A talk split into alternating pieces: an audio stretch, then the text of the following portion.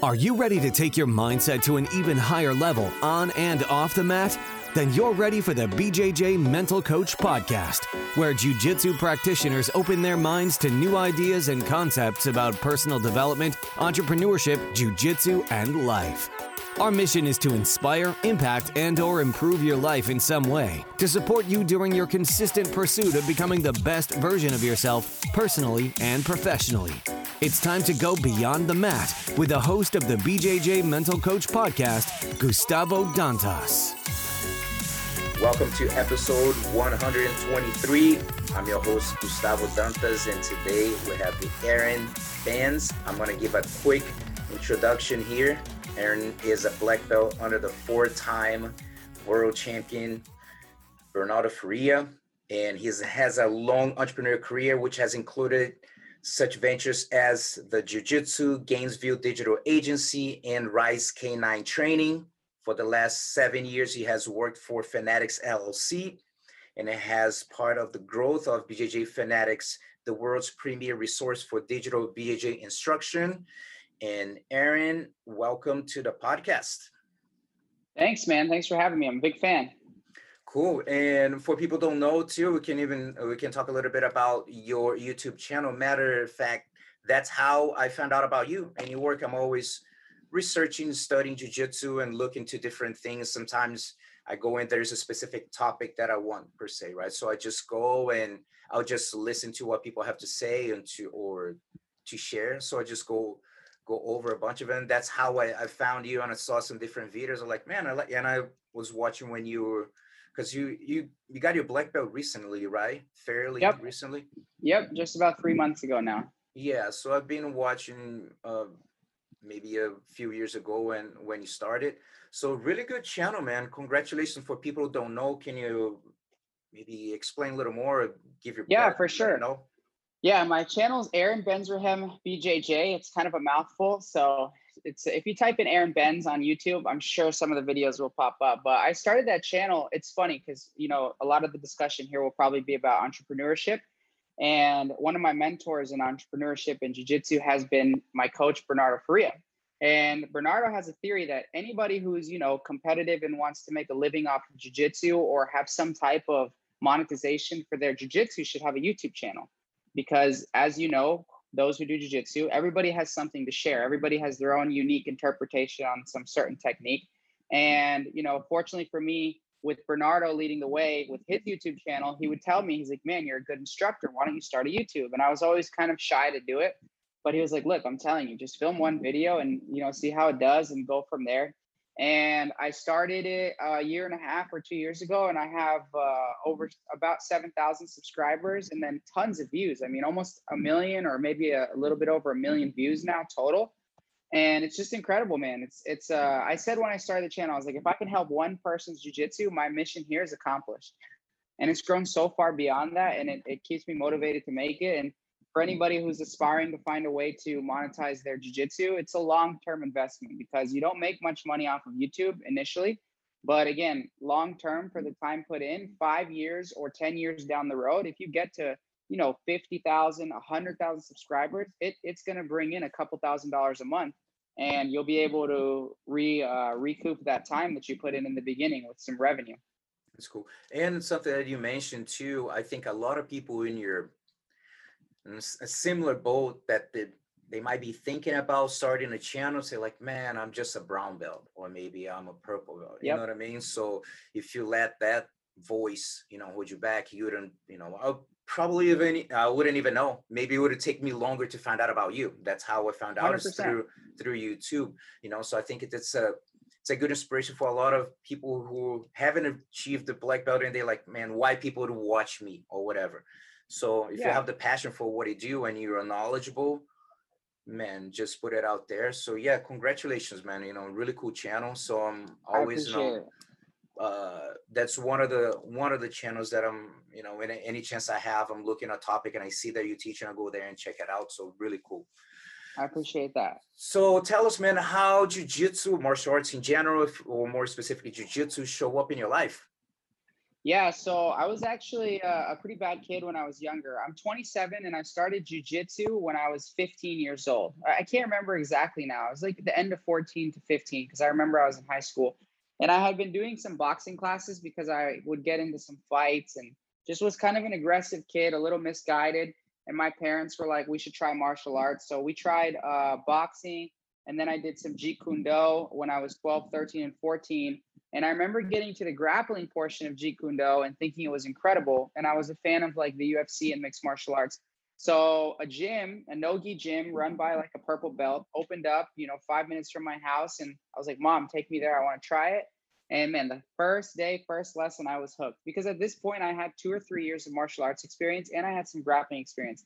And the minute I walked in and started the sparring, I went with the instructor who was a purple belt and I remember I, I told this story uh, on another podcast I did. He grabbed my wrist, put his feet on my hips, lifted me in the air for like a tomoe-nage, and I ended up in an armbar. And I had no idea what happened. And I was like, that's it. I'm done. I have to do this. Like, I have to learn how to do that. And from there, the rest is history. I've pretty much been 100% consistent since that day. I took a couple months off my senior year of high school when I was, you know, busy doing other things like chasing girls and yeah. just being a young man. And then I got back into it more than ever in college. And I actually didn't start the gi until I was 18 in college. And that was when I started training every day. Right on. And what did you say? I know it was a long time ago, but what did you say some of the benefits that you maybe you noticed or even your family noticed of you training jiu-jitsu? Man, the down. how was it? Uh, they, they were instantaneous for somebody who's kind of okay. So, if you want a little context for who I am, I was the middle child, and I had a younger sister who's three years younger, and an older brother who's two years older. And my older and younger siblings, they got the athletic genes. You know, people that see me now are like, "Oh, you're athletic." I'm like, "No, no, no." My brother was extremely athletic. I'm talking like four, 40 yard dash is a good metric to measure athleticism. He could do it in 4.4 seconds, a real 4.4 seconds. He was incredible. And he had all these, you know, soccer scholarship opportunities. And my sister was the same. And for me, I was, like I said, I was misguided. I was, you know, being aggressive, getting into fights because I didn't like any of the sports. So the minute I fell in love with jujitsu the way that I did, I immediately calmed down. I immediately found something to cling to, something that I was passionate about and just having an outlet like that for you know a growing young boy or girl i think is important because you become surrounded by people that are like-minded. And i think one of the benefits of jiu-jitsu for the younger crowd specifically the teenagers is that you get immersed into an adult community. So you're kind of forced to mature with the mm-hmm. level of the people that you're around. You know 100%. you talk to doctors lawyers and for somebody who's 14 15 16 you can get into a lot of dumb things right? There's a lot of influences at that age but when you have those influences guiding you, man, it's it's the benefits are endless and it's immeasurable how good that is for a kid like that. Yeah, I think one of the most uh, common things that we hear in jiu-jitsu, I started when I was 14, about 14 or 15. But I think one of the common thing that you hear is everyone's like, man, I wish I had started younger. You know what I mean? That that's yeah. something. And I would have so much fun as a kid if I did have an opportunity to get involved with training or competing.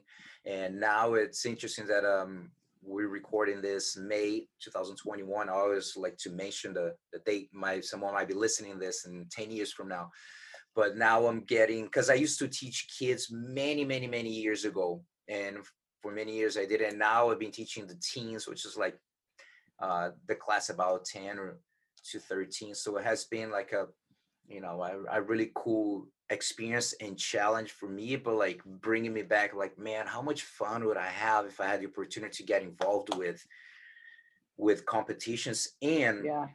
I'm actually prepared to um, to send like a letter to to the parents because we're gonna start like now having competitions. There are a lot of new students and kind of introduce to them, talking about the the benefits. I ask like what some of the benefits have noticed in class, and I always mention uh, for anyone that is listening and then you have kids training and you and if you've been training jiu-jitsu for a while you know that i mean you don't you don't have to compete to yeah. experience the benefits of jiu-jitsu however if you want to amplify the power of this personal development tool called jiu-jitsu competition is a great way to do so and that's what i try to share with them that taught me a, one of the biggest lessons that I learned in jiu-jitsu right at the beginning is you don't get things that you want, the time that you want, any way you want. Like I'm going, I want to win this tournament. I'm going to win because I want to win. Like no, no, no, no. Things not always like that, you know. And that teach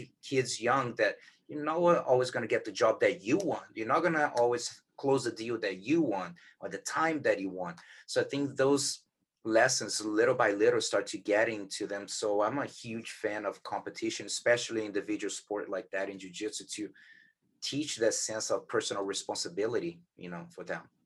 That was really well put on how it amplifies the benefits you're already getting because it's true, man. You learn so quickly in a competitive aspect when you go to your first, second, third, fourth competition, even 50th, that you get what you put in. You know, you can't go twice a week and expect to beat somebody who's training six days a week, twice a day.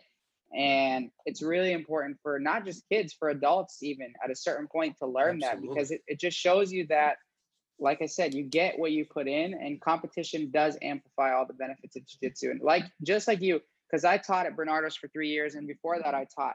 And students always ask me, should I compete? And I would always tell them, you don't need to compete. It's not a necessity. You're still going to get benefits. You're still going to grow as a practitioner. But if you compete, the experience is worth so much more outside the realm of jiu-jitsu because you're going to learn so many things about yourself and so many other things because competition is nerve-wracking you learn how to deal with the pressure. You learn how to react under pressure. You learn how to control your emotions. There's just so many other benefits that I think it's I I would recommend people to try competing at least once. But again, if they don't want to, I understand that as well. Everybody's different, so. Yeah, and I mean, this is a no-brainer, of course, uh, question for you. But it's like if you think about all the years that you have in training, and you had two journeys, one that you have never competed before, and which would it be great? Jiu-jitsu to make a great impact in your life you to feel self-confident you know all that stuff would be great. But you cannot even imagine this whole journey without the competition. There's the comparison of the emotional the mental growth that you have from experience those you cannot even compare. It would be a such a completely different journey. Again it's just it gets amplified in such a crazy way you know that uh, yeah. man highly recommend it. Yeah it's an interesting question to ask. What would my journey have been like without competing? Because i i've competed so many times that it would be so much different i bet. I mean it also gives you confidence to know right like yeah I, I think when you compete and you go out there and see you know what it's like to test yourself against somebody who you don't know who's legitimately trying to get after you at their best and most potential I think it gives you the confidence to know when you're in the gym that you've been there, you've done that, and that, you know, it's almost a more humbling experience. I find that competitors, unless they're going with each other, don't have as much ego when they roll in the gym because they know they they're going to compete against other people. Uh, again, unless it's a competition class, then it's people are going crazy, right? Yeah, for sure. So now, tell us when was your first entrepreneurial journey? Uh, uh, when you when your entrepreneurial journey started, when was your first entrepreneurial endeavor that you start? You know, kind of is that something that early you felt like you're always geared towards that, uh, towards entrepreneurship? I guess the the parallels between why I fell in love with jujitsu would also be why I fell in love with entrepreneurship, and it goes back to that misguided teenage mentality that I had. I was always a rebel. I didn't want to play by the rules. And I never really saw myself being somebody who would get a degree and, and get a job based off of that degree. It just wasn't something I wanted to do, partially because I didn't like the fact that somebody would control the outcome of my life, meaning, you know, the level of income that you can get would likely be controlled. Obviously, there's always exceptions. You know, you can get a degree and start a business still. I'm not speaking out negatively against school whatsoever at all. I'm just saying, in my particular scenario, I grew up in a family where my father owned businesses and I would see him flourish and expand, and I also see him crash and and lose things. I was I was fortunate to see the ups and the downs. There was times when things were great and he was driving a Porsche, and there was times when his car was getting repoed, and you know he went and just bought a jalopy. So seeing that and watching him, I knew that the one thing that through the ups and the downs that remained consistent was his ability to control the outcome. And I think that that resonated with me. And my first journey was when I was 18. And it goes to it goes to that point of controlling your outcome. I was obsessed with jujitsu, and mm-hmm. I was nowhere near good enough to get a sponsor. I was like a fourth stripe white belt, and I had done like two competitions and I hadn't even won. But I was like, man, I wish I had a sponsor to, you know, support me to go compete more. It was expensive as a I was in college. It was an expensive journey. So I talked to my older brother who was also in college and he doesn't do jiu-jitsu much. You know, he's trained with me a handful of times. And, you know, he he was like, you should just sponsor yourself, start something. And so going back to controlling my own outcome, I was like, you know, I do want to do that. I, I want to sponsor myself. So I looked at what brands I wanted sponsors from and drew inspiration from them. And I started a company called The Jiu Jitsu with my brother. And I knew nothing about website development, social media, or anything like that. But I went to the, the University of YouTube, typed in some videos, and watched how to build a website, how to market that website, how to build a brand, hours upon hours upon hours and the excitement that I had during that time period, I don't think I've felt anything like that to this day. Like my first endeavor, like I would go to bed at 4 a.m. and wake up at 7 a.m. ready because I just wanted to keep growing that thing with this goal of sponsoring myself, and it worked. We we started that company, the Jiu Jitsu. The Facebook grew to over 20,000 likes. The Instagram grew to 5,000 likes. We had articles trend with over a million reads, and we started to monetize it with a brand. We had a, a guy make a logo for us I took all the pictures, the video, I, I built the website, I did everything. My brother was kind of like my investor who gave me like a couple hundred bucks to buy some hats. And with like a couple hundred bucks, I grew that business to where we sold, I think it was like over $30,000 worth of hats, and I got to compete for free. I just used the money to pay for my competitions and I sponsored myself. So that that right there was enough proof of concept for me to take that mold and start to expand it, which that led me to all my other endeavors and businesses and to where I am today. For example, I took the recipe from that business because I didn't do well with the finances. And I was like, you know what? Instead of struggling to get merchandise and sell it, I was like, why don't I take the skill sets that I attributed towards that and I should go and freelance those for somebody who needs that. So then I started my next company at about, uh, I was 20 21, which was Gainesville Digital Agency, where I would basically build websites, Facebook market, take the exact same template I used for the Jiu Jitsu and apply it to other businesses. And I, I got a bunch of accounts paying a monthly fee to do that. And it grew really well. And then that business opened the door to me being the senior product manager today for Fanatics because I met Bernardo through that business. It was a combination of both. So, and I could tell that story if you want. Yes, sir. Let's do it. Yeah. Basically, what happened was I had the jujitsu. I put it on the back burner for Gainesville Digital Agency to see which would make more money. And I found out that I was pretty passionate about both. So to start back the jujitsu, I was like, let me interview somebody because we used to do a lot of interviews. And I chose Bernardo. And I was, at the time I was 20 or 21, and I interviewed Bernardo and we had a 20 minute interview that was good but our phone call was about two hours long and we discussed business because he was becoming extremely passionate about business. And so what ended up happening was he found out that i had done this digital marketing with gainesville digital agency that i was a jiu-jitsu purple belt at the time and he was like hey you know my partner michael zenga and i just started bjj fanatics and we need guys like you you know we literally just started it would you like to jump on board and help us and at the time, I was a little skeptical because I hadn't heard of it. But I was like, yeah, sure, I'll do some blogs for you. I'll do some SEO based writing and let's see how it goes. And so I did a couple blogs and they loved the content. And so they said, can you do this? And one thing led to another. And this was six or seven years ago. And fortunately, I was pretty much the first employee there. And I just continued to grow and become a pivotal part of the growth for the overall company.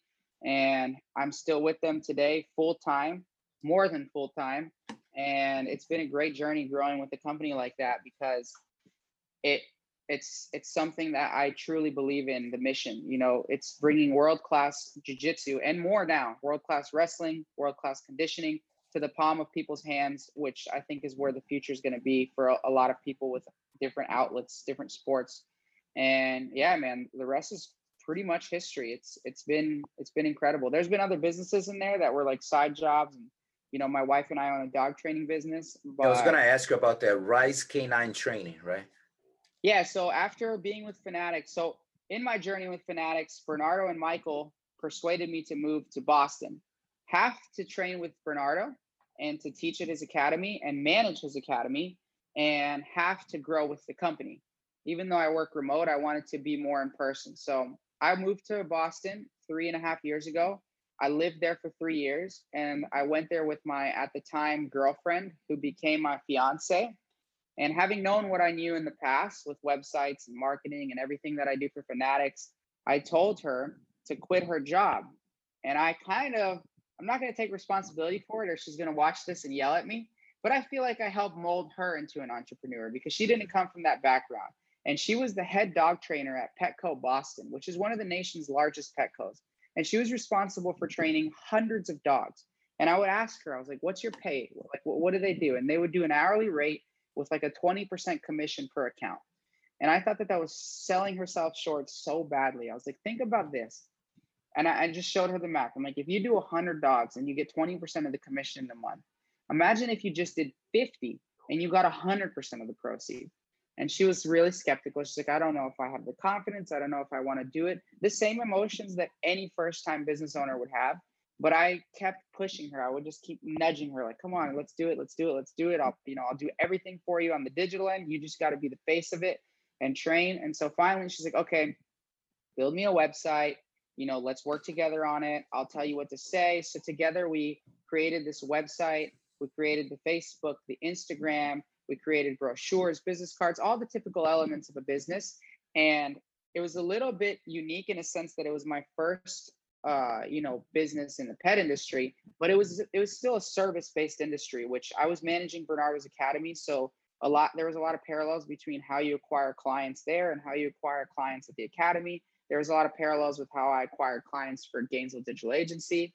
And it grew and it grew so quickly. It grew to the point where we could have hired more employees, but she didn't want to.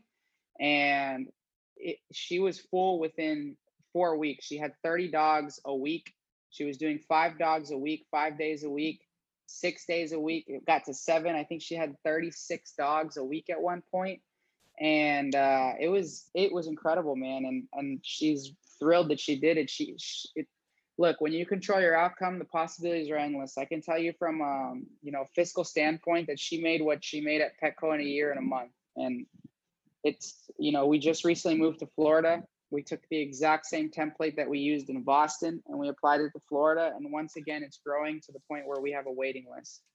And i, I don't ever push her because although we're 50-50 on the business it's her baby. Mm-hmm. and she's the boss. I listen to her I to me, I'm like, let's get a store, let's hire people, let's expand. And she's like, look, we're not dying, we're not desperate for money. We didn't start this business to make money. We started it because I'm passionate about what I do, you know, and, and I let her kind of control that. I think as she gets more and more and more comfortable, one day you'll see some Rise K9 trainings pop up all over the place, but we'll see.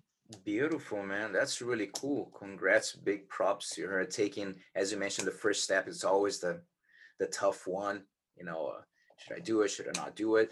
So what did you say in all your entrepreneurial journey what are some of the biggest struggles regardless of what business that you went through that you just had no idea? I mean the first the most intimidating factor is always the unknown right? The cause of anxiety is is unknown. It's things that are out of your control. And so i think that the first factor that anyone should ever consider and what I was most nervous about and what was the biggest speed bump was just starting. And anytime I started doing something that I didn't know how to do, like the anxiety associated with figuring it out. You know, for example, I attribute my growth with Fanatics to the position where I'm at now. And I'm sure uh, Michael Zenga and Bernardo would agree. I never said no. No matter what they asked me in the beginning, before it was huge, they're like, "Do you know how to uh, code this? Yeah, I can figure it out. Yeah, I'll do it. And I would, that's when I would get the most nervous because I'd start making, I'd, I'd overcommit. And I got in trouble overcommitting before because I would commit to things that I couldn't do. So hindsight is 2020. I would definitely be a little bit more cautious of, of what I commit to. But I also attribute the overcommitment to why I became so uh, multifaceted and, and learned so many different things because I would just just commit to everything and, and try to learn it. And that was always like the anxiety in my stomach when I would say like, yeah, I can build a, you know, a video site, you know, hosting videos with clickable chapters. Sure, I can do that. And then meanwhile, I'm like, I have no idea how to do that. So I'm at home like struggling, staying up all night, drinking coffee, watching videos, buying courses, trying to figure it out. But it's it's all part of the growth. But man, that for me is is something that I remember. I clearly remember the days when I would take jobs that I had no idea how to do and, and have to figure it out. And again, it's it's like it's 50 50 on how I feel. I feel it was a big part of my growth, but I also feel like it was it was a lot of speed bumps where the anxiety associated with it was like hectic. So, what piece of advice would you give to the younger Aaron when you started your entrepreneurial journey? Something that you look back right now, be like, oh wow, that would be handy back then. Not that you want anything different because you have to to be where you're at today, you have to live yeah. all your experience. But just looking back, if you could see an entrepreneur like in a very similar situation, what would you tell them? The first thing I would probably say is to do more research on topics that you're going to be working on and to read. And the second thing that I would say is probably to slow down. So that's something I've learned uh as I've gotten older and I'm still learning every day. Like I tell people I'm dumb, man. Like I, I gotta keep I gotta keep learning every day. And slowing down is a is a big thing. I, I always tried to move fast and and sometimes you want to get things done quickly and it comes with imperfections that are going to cost you down the road. So I would rush through something and I would do it improperly. And then months later, it would come back to bite me. You know, whether it was software on a website, whether it was a cheap way to to do something. If if, so, if anyone listening knows about websites like installing like a cheap widget to be able to do something on the site and not doing it properly it, it just kind of came back to bite me. So research and slowing down go hand in hand. Uh, that's probably something i would tell myself because i definitely still to this day have a habit of like i like to get things done. I, I like to get things done yesterday. That's my favorite saying you know and, and that kind of comes too from having another mentor michael zenga his favorite thing to say he might get mad at me for putting him on the spot here but i would be like uh, yeah you want me to do that? He'll he would always laugh he's super nice. And he'd be like yeah you can do it but it would have been better if it was done yesterday but that's okay. And so i, I kind of like took that mentality and and uh, ran with it but i think slowing down and doing more research on things is, is really important Cool. Let's change gears. Let's talk a little bit uh, about jiu-jitsu. So what are some of the big inspirations as far as instruction that you have that influence your style of teaching? Yeah. So for for teaching it's a little different. For my style of like how I roll, I always had this dream of being a mixture of Marcelo Garcia and Rafa Mendes. Those are the two guys that I got my brown belt from Marcel and those were the two guys that I like idolize, and I just wanted to be more, excuse me, more like them. My teaching style, uh, it probably comes from my first coach in the gi, who was a he's a black belt under Marcelo, and he gave me all my belts. He he gave me my brown with Marcelo. Basically, it's a odd story. Marcelo was supposed to come to a seminar and promote me to brown with him, and uh, unfortunately he didn't. So he called Marcelo and was like, "Hey, you know, Marcel ran into trouble. Can I promote him with your blessing? And Marcel was like, yes, let's give Aaron the brown belt. And so he did, and then called me and it was like on the phone. It was, it was pretty cool. But Khan is the guy's name, Khan Ying. And Khan is, in my opinion, and I'm biased, obviously, but in my opinion, he's the best instructor I know. He's the best instructor I've ever known and you know he's a ivy league school graduate. He, he has a degree from columbia university. His undergrad was cornell university. He's a very well read and a very well educated guy. He's an average jiu-jitsu practitioner with three kids. Uh, i don't know his age now so khan's going to listen to this for sure and he's going to be pissed at me. I think he's in his 40s still and uh, sorry about that. When i met him he was in his 40s and he basically just was very well uh, articulated when he taught. He, he had just a way of translating information that was really, really good. So I would I would always look at him and watch him teach, and I was fascinated by how well the students understood it. And I was like, I want to emulate that somehow. And so when I would start teaching, I would ask for pointers. I would use a lot of the same phrases that he would say, like, here's a silly example. He would always use the term precarious, right? He would say, when you're doing this submission, you're in a precarious position because you're your foot is exposed and there's some vulnerability. And so i listened to the the verbiage and i was like okay i, I want to i need to to take that verbiage. I need to use it because it really really demonstrates in a very transparent way what's going on and that's what i want to do. And so like if you heard him teach because a lot of people are like you're such a good teacher on youtube and that's nice. And i i think i'm not but it is what it is. I think he's really good. If they watched him teach they'd be like i see. I see the resemblance for sure. So Kanye. And what did you say a difference between the beginning of your YouTube journey teaching and then you notice that things that you you felt like you're doing better since the beginning? And that's everything from showing to working the camera you know like the whole experience with that. Sorry what would i say from the beginning? Yeah like when you start doing your your videos on youtube and and looking now what are some of the difference that you see that you're doing a better job than the beginning when you start oh. teaching on youtube and, and and that would be like good tips for people who teach on youtube as well gotcha yeah sorry i misunderstood so uh, the first thing is is camera shyness, right? In the beginning, I can tell I was a little bit more contained. I was a little bit hesitant to show my personality. My wife would always help me film, and she would always look at me and say, "You need to show your personality more. People will like you." And I was like, "I know, but like I don't." You know, I, I joke around sometimes when I teach. I try to laugh. I smile a lot because I enjoy it. I, I love what I'm doing, and to show that authenticity, I think is my biggest tip to people who do YouTube whether you're funny, sarcastic, witty, whatever your um, whatever your personality is, let that emulate in the way that you teach because people will cling to it. And I, I realize that with YouTube, it's it's a virtual way of translating information. And in the virtual world, it's hard for us to build that person to person relationship. So the more that you allow yourself to express your personality, the more your subscribers feel they actually know you. And so I'm still not where I want to be as far as showing my personality 100% and you know laughing with my subscribers, but I want to feel as though like when I'm teaching, I'm teaching to a friend and you know and, and I hope that my subscribers was con- would consider me somebody that we would get along with and, and be friends because I just I just try to show that and again I, I attribute a lot of that you know success to my wife with YouTube because she would always get at me like show your personality more be funnier be yourself people will like you. And in the beginning, when I watched my early videos, back to your question, I could definitely tell I was contained. That was like the main thing. As far as like teaching ability, I, I think a lot of the things I taught, I would still teach relatively similar. Obviously, we're always learning, always evolving. I say when you teach a technique twice, you teach it better. When you teach it a third time, you teach it even better. So the more you teach the same technique, the better it's going to get. But I think for the actual video content, just emulating my personality more and just being who I really am. Because uh, you know, if, if I, I'm sure people that have taken classes with me will listen to this podcast.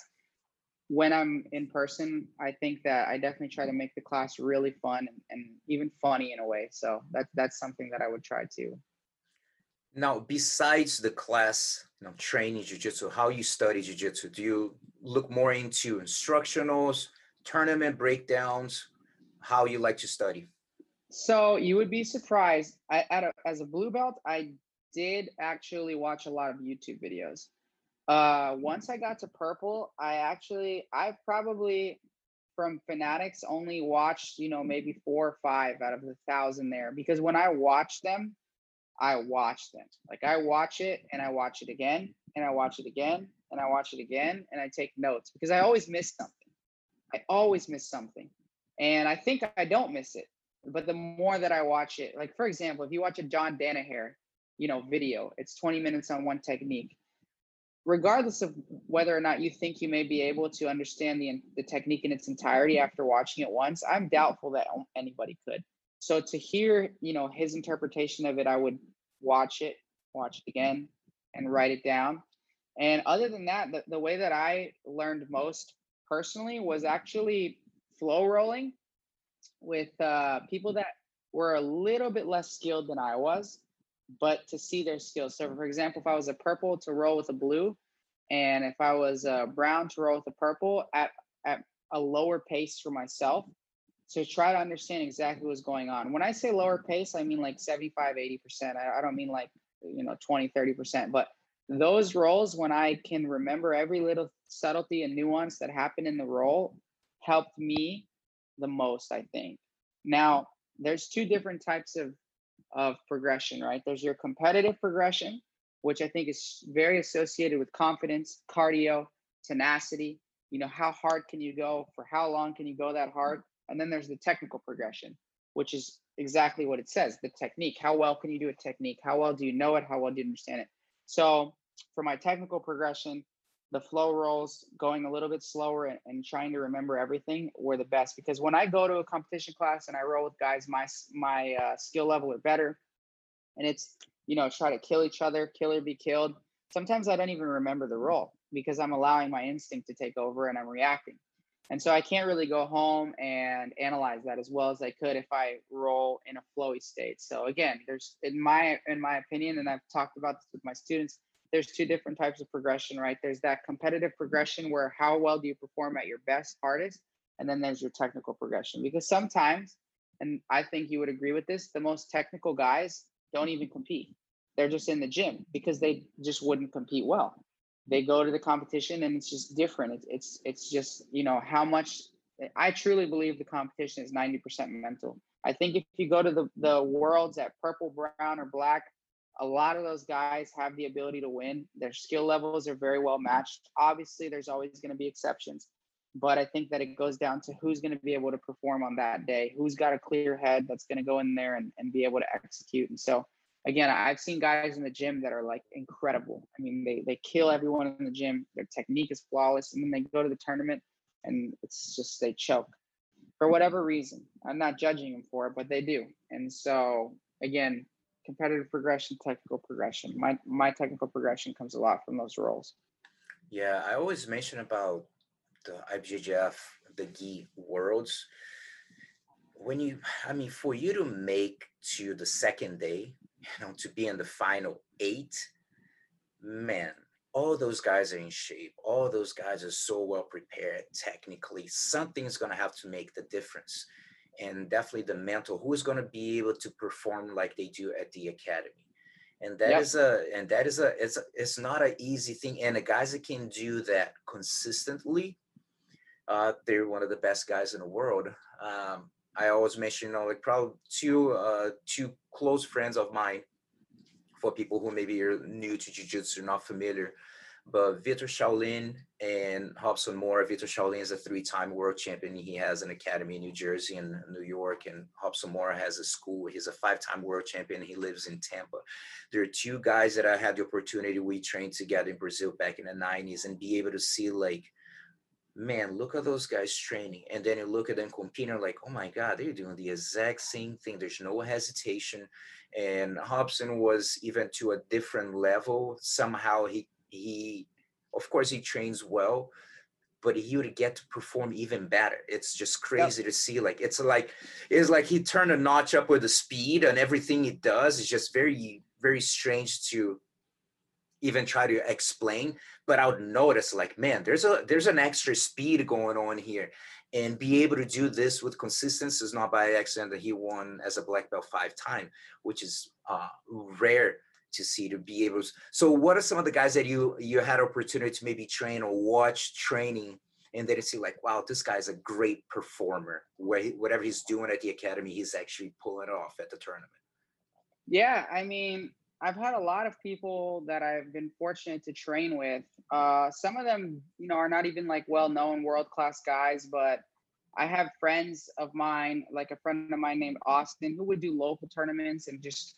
sweep the floor every time at the lower belts. And my friend Stuart, they didn't even compete like competitively. When I say competitively, I mean like the upper echelon, the worlds, the pans, the nogi worlds, the nogi pans, etc but they would go to local tournaments and there would happen to be a pan champion in their division at blue or purple and they would kill him and i would just be shocked like and ask them why don't they compete and they're like oh i just do it for fun and i think some of the guys had almost no pressure you know they just went in there just with no pressure and did well from a competitive aspect you know like i said the Mendes brothers for me were incredible. those were guys that I personally didn't train with, but I watched hours upon hours of rolling footage and competition footage. And I would see the footage of them rolling in the gym, and then I would see them rolling in the competition. And similar to what you mentioned about Robson Moura it was like they were better in the tournament. I mean, it, it was incredible to watch. So those were guys that were super influential for me. And uh, at Bernardo's, I trained with uh, a lot of guys that you know did really well in competition. My friend Giancarlo Bodoni, who just won the Nogi black belt pans just last weekend. It was his first uh, black belt pans at Nogi, I believe. He had won brown belt the year before. He's a guy that like he's a guy that I look up to. He's a good friend of mine. We both taught at the academy together because in the gym he has such a good attitude. He trains super well, but man, when like again with Robson, when he goes to the tournament, he performs even better, and it's it's pretty incredible to see. And, and he's a very technical guy, so you know guys like that have always inspired me. Uh, I just remember uh, thinking about like that no pressure type of deal.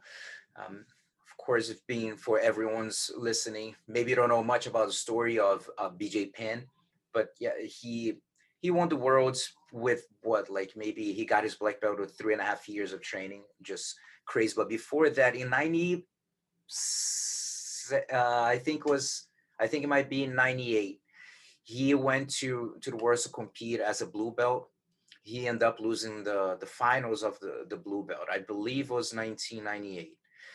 Um, and then his brother Reagan went there to watch him. He was a white belt he wanted to watch. And then when he was there, Sharuto, which is a friend of mine that was teaching in, in Hawaii, was instructor. So like, man, why don't you compete? You're ready here. I'll give you a blue belt to win. So I don't know if you know, but Reagan Penn, he won the lightweight. He won six matches that really? day. Yeah. I did not know that. and that wild. Yeah. So there would be like, you know, joking That's around, crazy. you know, like one is like all pumped up. I'm here to compete. You know, it takes second. And and by the way, never competed again. I think he competed maybe once or twice in another small tournament. He was just a computer guy, you know, just didn't have the interest of like really pursuing. It's like it's not my thing, you know. But be able to go so relaxed and just just do what he does. I know that's those are the exact guys that I'm talking about. That I I was fortunate because where I trained was Gainesville, Florida, for a while in the gi. And so what we would have is we would have a lot of transient students that were in master's programs at the University of Florida or they were, you know, TAs, teachers assistants trying to become professors. And I mean, transient by they were just there for two, three years and they would come and train and they were killers and their a local tournament would come by. They were full-time students, you know, in master's programs, PhD programs, so they couldn't compete much. But they would go to this local tournament in Orlando. I would see their division and I, I was in the scene. So I'm like, man, that guy's he's he just got second at the pans. So, you know, he's just here probably to to practice for, you know, a bigger tournament. And then my friend would kill him. And I'd be like, what's going on here? Like, and then I would tell him, man, come come to the worlds with me or something. No, no, no, I can't. I got finals. I got and I I just didn't get it. But those to me, that that mentality was fascinating to me. Just exactly like that story you just told. That's freaking crazy. Yeah. What would you say? I don't know if some of the best piece of advice for the white belts that you share on your channel. So one of the things that you like to share with them, you know, for someone that is listening right now and you know just trying to get you know the first steps in, in jiu-jitsu what uh, regarding to training so what do you like to share with them?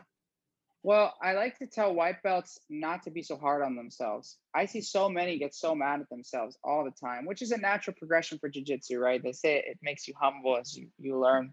But i think from the start you know it's so cliche to say this because I feel like a lot of people would say it, but one, don't be so hard on yourself, and two, have fun.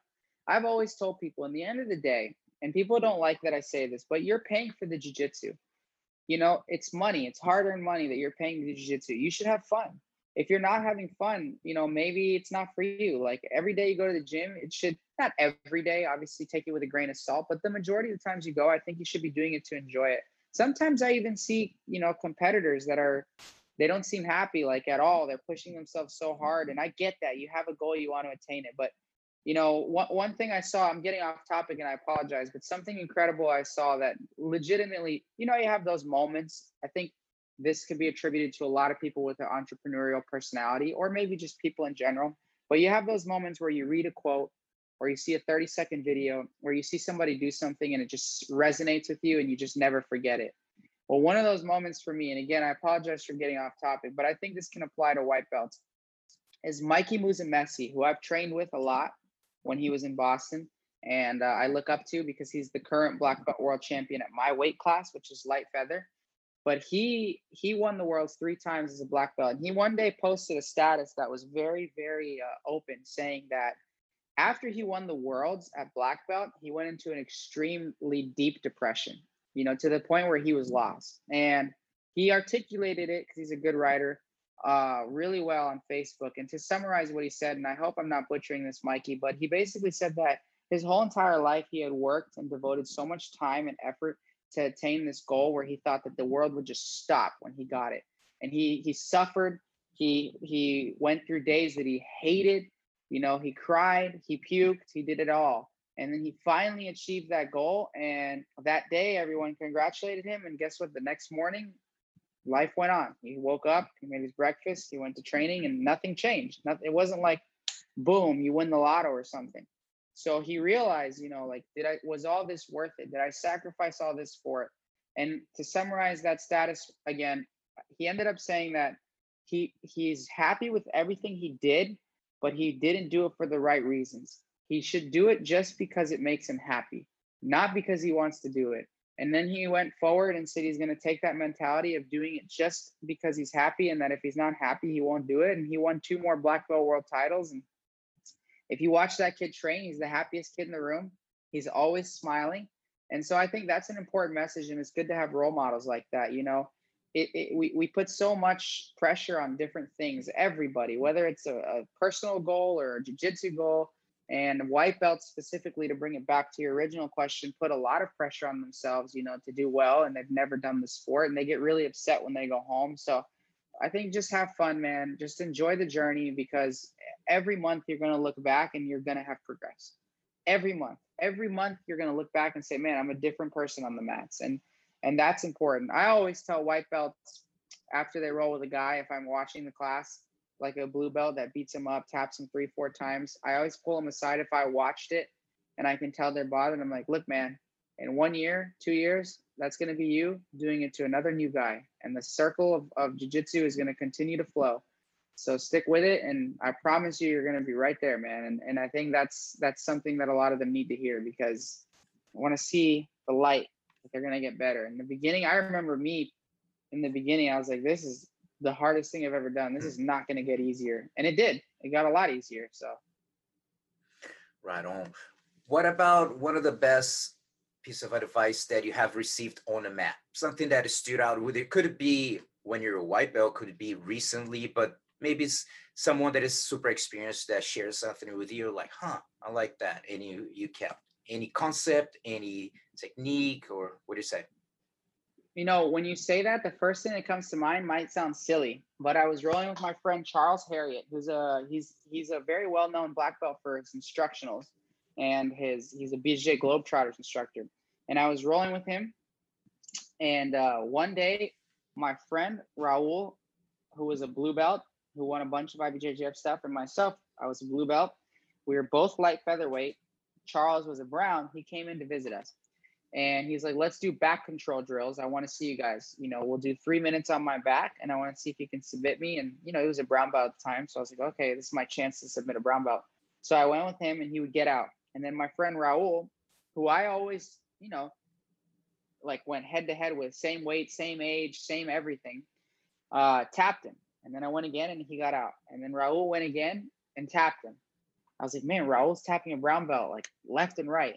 And we went again, same same result. And so Charles comes up to me and goes, "Hey, man, Raul's tapped me every time. You haven't got me once." I was like, "Yeah, I, I see that. I'm right here, man." And he was like, "It's because you have longer legs and you're so flexible in your groins." He's like, "You're keeping your knees open way too wide." He's like, "Squeeze your knees as tight as possible. Keep your heels pinched, and I won't get out." And so I I did again, and I tapped him and then I did again and I tapped him.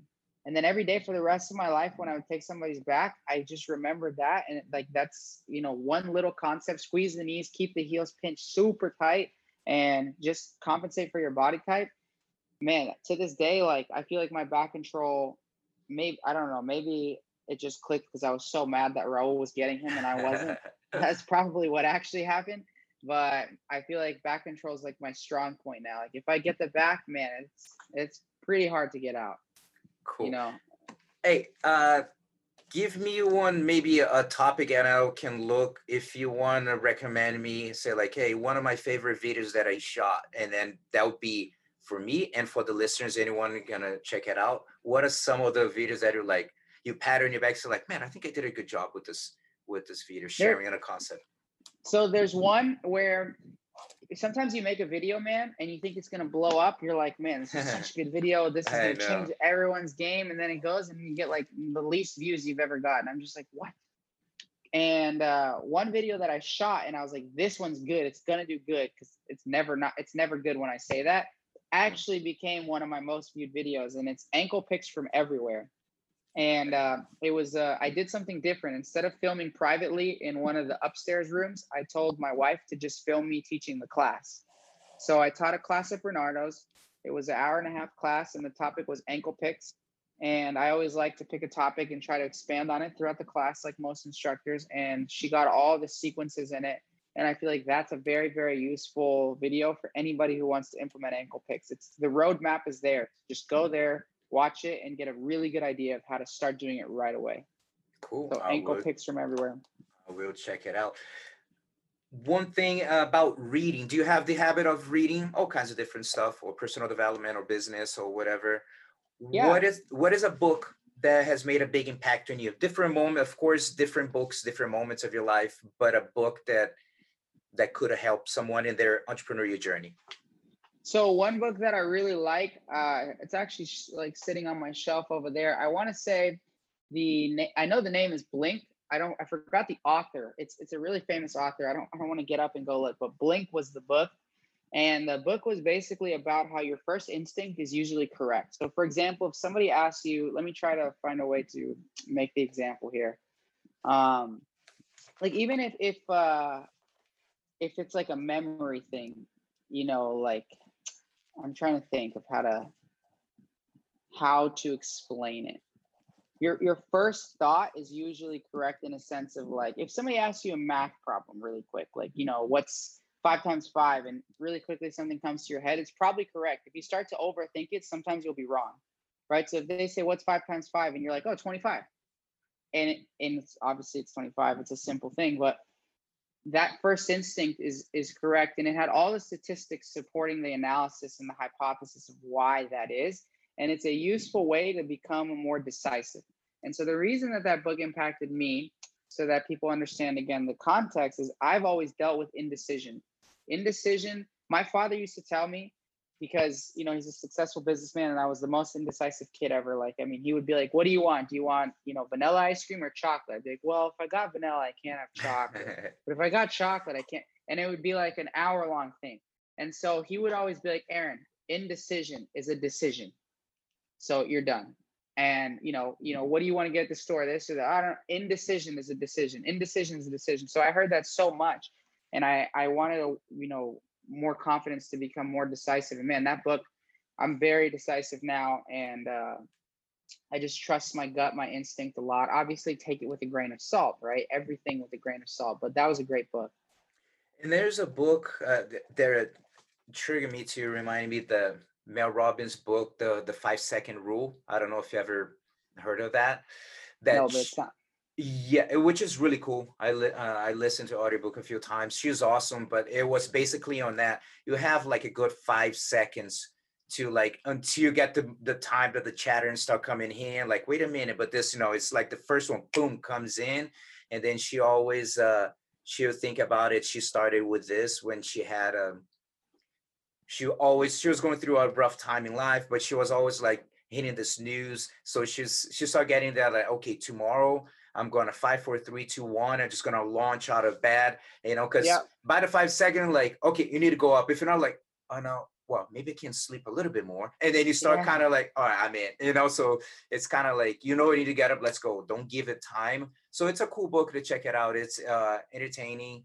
Um, and she, she's been around all kinds. You can find a bunch of, bunch of stuff on YouTube with her sharing. Man, I'll probably read that because I love that. I love that theory from Blink, and it sounds the same. And it you, is. you never know. You never know when somebody is going to throw something at you that you need to make a very important decision that can impact the rest of your life. I mean, I've done jobs where I'm talking to a friend of a friend. Like, here's a good example. Uh, like a year ago, I was at dinner with my father-in-law and a friend, and he's a big guy in the boating industry, and there's a lot of money in the boating industry. And they were all talking about, um, you know, boats. And one guy was like, "Oh, could you help me build a website and do this?" And I'm like, I mean, I guess I haven't, I hadn't, I hadn't done consultation in a while, and I know that my rate could be higher if I did it. And so we're just talking, and he's like, okay, well, what does it cost? And he's like, man, I got to make a quick, whatever I say now, even if I don't work with him or I do, he's going to use it against me. So if I say, oh, it's 200 bucks an hour, that's going to be the bar that I set or 50 bucks an hour. So you got, like you said, you got five seconds to make a good decision. And, and you just, the first thing that comes to your head is probably the right one. It's probably what you feel comfortable with doing. And so you never know when you're going to need to make a quick decision. Cool, cool. All right, you're getting close to the end of the interview. So tell us, man, what's exciting going on? What do you got? Projects that you have? So let us know. Man, so you know everything with Fanatics is is just growing at a, a very fast rate. I could tell you from my perspective because I'm the one in charge of it. We're launching a hundred different instructionals per month, and Jeez. it just keeps on going. And I'm filming three new instructionals at the end of June. Um, I, we didn't get to touch on this because it's not related to anything, but I'm obsessed with fishing. So I've got a lot of fishing things going on. I just wrote an article in one of the biggest fishing magazines. So it's cool that I think I opened some doors there. Right on. Um, there might be a fishing instructional coming. So there's a lot going on, you know, training jiu-jitsu, black belt debut. Uh, hopefully we get a brick and mortar for Rise K9. It's uh, just keep pushing along and just trying to open new doors. And my YouTube, I've got some big plans for it that I don't want to spoil yet, but I could tell you that there might be some pretty nice mats coming to my garage with a logo and some pretty nice camera gear. So there's I hope there's going to be growth on all fronts. Right on, man. Man, congratulations and all your endeavors. You know, you're definitely a hustler, making it happen in every different angle, trying to grow and being following, as I mentioned, not as long, but maybe a couple, probably since you started, because I don't know exactly when, but I know that I've been watching your videos for a little bit. And man, I'm going to put some links for people to check it out. And awesome, any final words, and we can wrap it up. Man, I want to thank you for having me. Uh, I've actually known about your thing uh, for a very long time because I believe I might be mistaken, but I trained with a guy. So I, I'm from Fort Myers, Florida, and I went to school in Gainesville. And every summer I would come home for three months and I would train with Marcelo Pereira. Yes, so, yes, yes. He's I'm in Naples sure now, right? Yeah, I'm pretty sure you know him because I swear yeah. I've seen pictures with you. Yes, he's from Nova União uh, black belt, former world yep. champion, badass. Yes, sir. Yeah, he is a he's one of the best guys I've ever trained with because he was a rooster weight. But anyways, yeah, I knew about BJ mental coach back then and stuff. Like I'm talking years ago. So you've been grinding for a while, man. Mm-hmm. I remember seeing pictures of I believe it was you, him, um, Bruno Bastos, Robson, just a ton of you guys, and mm-hmm. it's crazy that I'm here now talking to you, and it's uh, it's awesome, man. Cool, right on. I appreciate it, buddy, and everyone. Keep in touch if you have any questions. You can always send me a message. Go can send me. Usually, I'm on Instagram, Gustavo Dantas BJJ, and I'll see you all soon. Os. Os, guys. See ya. We're glad you were able to join us for this episode of the BJJ Mental Coach Podcast. But the lesson doesn't end here. Watch the videos and download the audio of the 10 mental mistakes BJJ competitors make and how to avoid them for free when you subscribe to the BJJMentalCoach.com. Don't miss the chance to find out what might be holding you back from being your best self on and off the mat. That's the BJJMentalCoach.com.